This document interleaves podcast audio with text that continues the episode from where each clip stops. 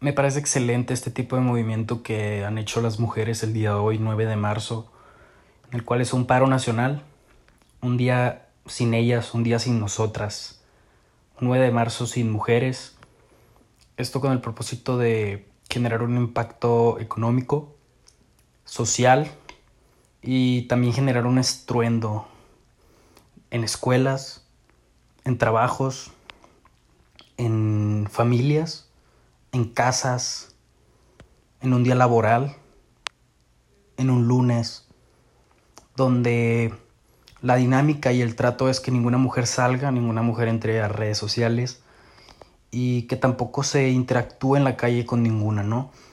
Sin embargo, esta mañana salí a la escuela y pude notar que algunas niñas fueron a la escuela por compromiso, se lo puede decir, también en la calle estas mujeres que van a trabajar, a chingarle, a buscar el pan y con un propósito el cual es salir. Y muchas iban incluso con la camiseta una blusa morada no representando que están a favor de este movimiento lo cual me parece increíble. Y este podcast este episodio va para aquellos hombres y aquellas mujeres que están en contra de las feministas.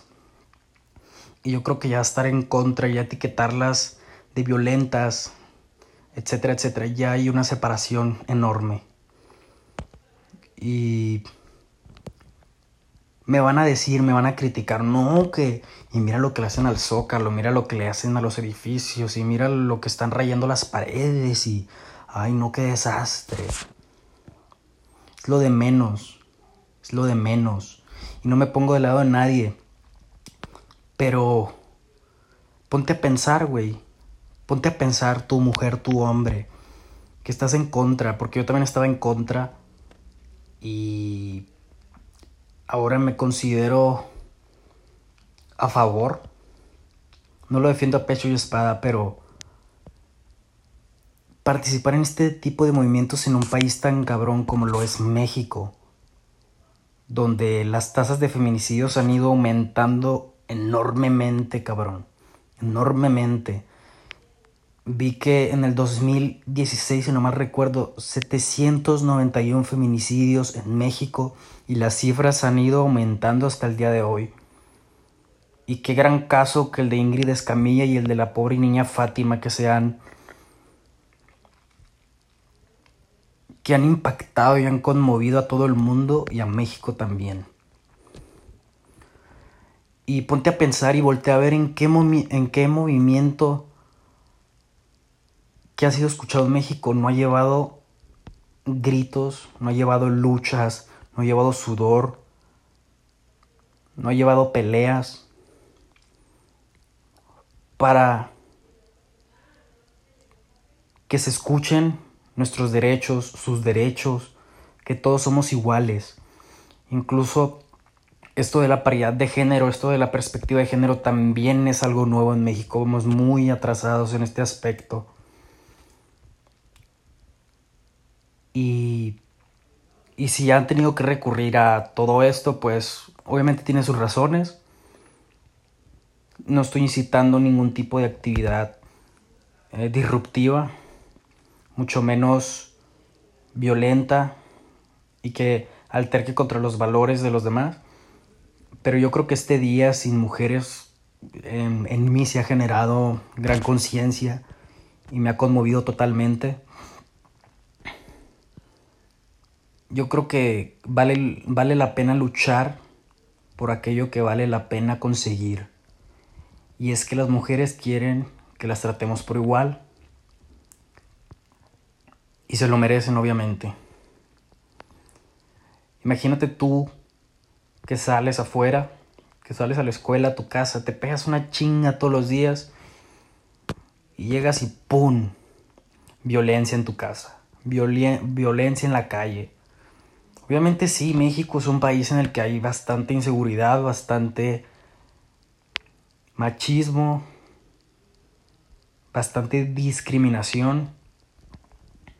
Y qué maravilla que las redes sociales, un medio en el cual ahora está al alcance de todos, se puede representar, se puede también alzar la voz, hacer posts,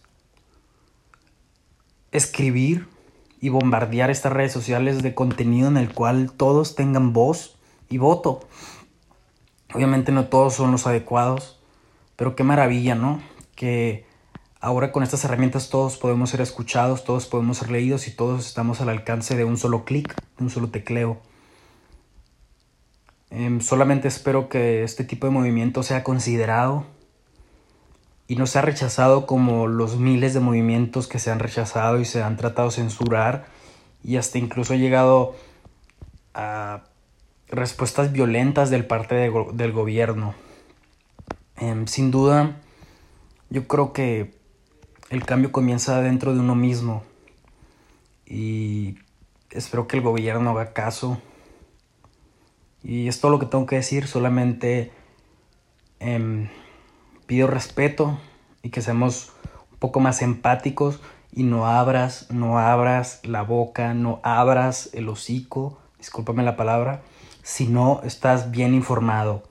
El feminismo tiene unas raíces bastante nobles, desde Francia, desde un movimiento de mujeres en el cual querían que se les respetara igual a los hombres, en el cual eran violentadas, en el cual eran asesinadas, golpeadas, y era visto como algo normal eran vistas como si fueran un objeto de burla, un objeto sexual, un objeto de diversión, un objeto para desquitarse los hombres. Entonces, a ti hombre, a ti persona que me está escuchando, no abras la boca si no sabes de lo que estás hablando, si no te has informado. Entonces, si ya leíste lo que es el feminismo, si ya leíste las causas, si ya leíste sobre casos, si ya leíste sobre tantos asesinatos que se han cometido, entonces sí, opina. Pero si no sabes, entonces no opines, por favor, mantén la boca callada. Eso es todo y no estoy de ningún lado, solamente quiero hablar sobre este tema que ha estado haciendo revuelo en redes sociales, en las noticias, etcétera, etcétera. Y espero que el gobierno y el gobierno no, sino la sociedad tome cartas en el asunto. El gobierno ya no le importa lo que, le, lo que nos pase, el gobierno solamente le interesa su propio bienestar, obviamente. No se quiere ver manchado.